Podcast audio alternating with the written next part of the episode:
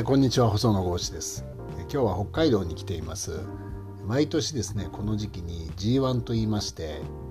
政治家であるとか、あとは若手の経営者ですね、そして学者の皆さん、そういった皆さんが集まって一堂に会してですね、え今年のテーマは何かということで様々な議論をする場所があるんですね。言うなれば日本版ダボス会議のようなものが今ちょうど開催をされています。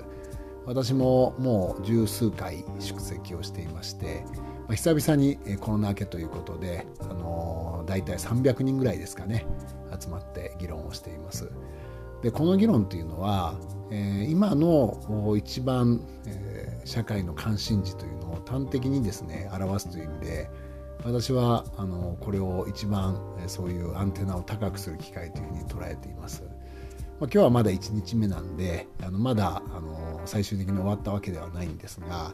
だいたいみっつぐらいテーマがあるかなというふうに思います。まずひとつはですね、やはりアメリカのですね、あの銀行の破綻ですね、シリコンバレーから始まったですね、この破綻というものをどう見るかということなんですよね。で、これは、えー、金利が上がることによって債券価格が下がると、そのことによってですね危機的な状況が生じたということですので、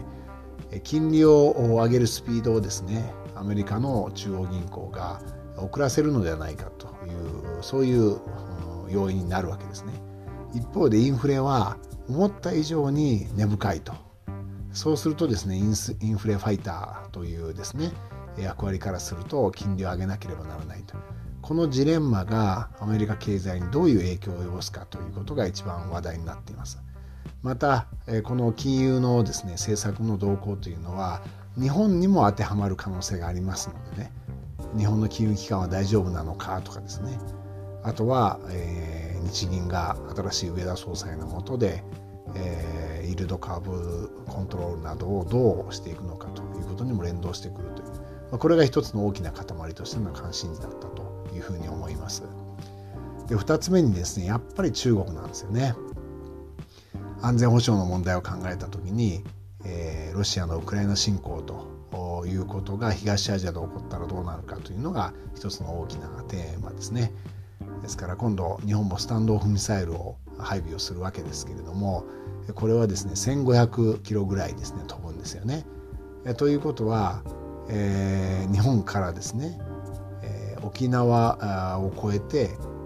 台湾に上陸する中国の揚陸艦にも届く可能性があると、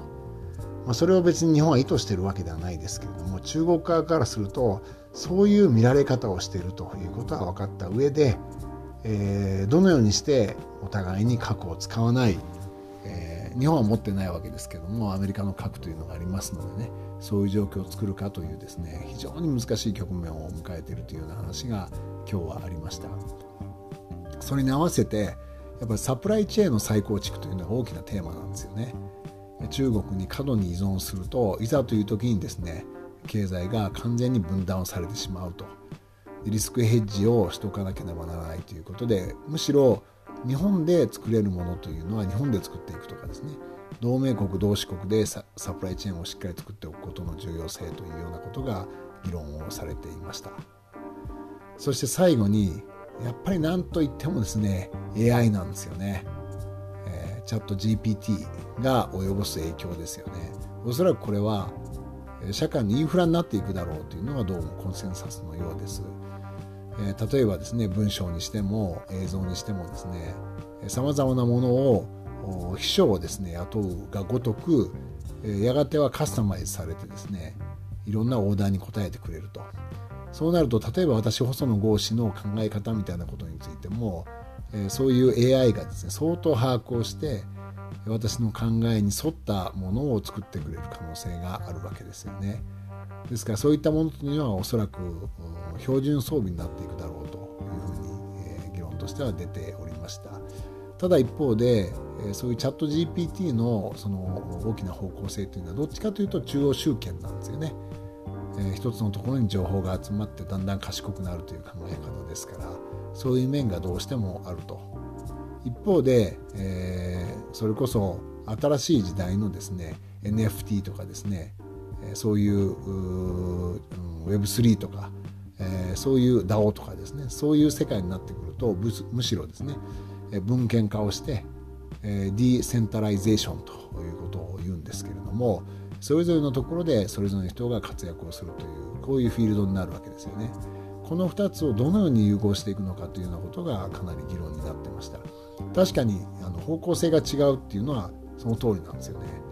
で、我々から見るとやっぱり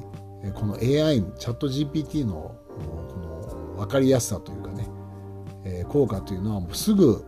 我々に直結をするし、非常にあの、まあ、ストンと腹に落ちるんですよね。一方で ウェブスリー とかいうことになると、まあ、直接私も アイティー の事業に関わっているわけではありませんので、概念上は分かるんだけど、それがどういう変化を社会に及ぼすかということは今一つ分かんないんですよね。で、その流れの中でどのようなですねものが生まれてくるのかと、次の時代ですね、まさに新しい時代のネット社会というのがどのようなものになるのかということが非常に注目をされるなというふうに考えておりました。まあ、ネット社会というか、まあ、最先端の技術ですよね、もはやね。まあ、そういう時代に入ったということを認識をするいい機会になったというふうに思います。明日も引き継いで ジーワン がありますので、えー、この ジーワン 明日で大体終わりなんですよね、夜でね。その中で私がどのように感じたというかということは、明日また皆さんにお話をしたいというふうに思います。北海道でやっておりまして、花粉症がないということで私は大変幸せでございます。それではまた。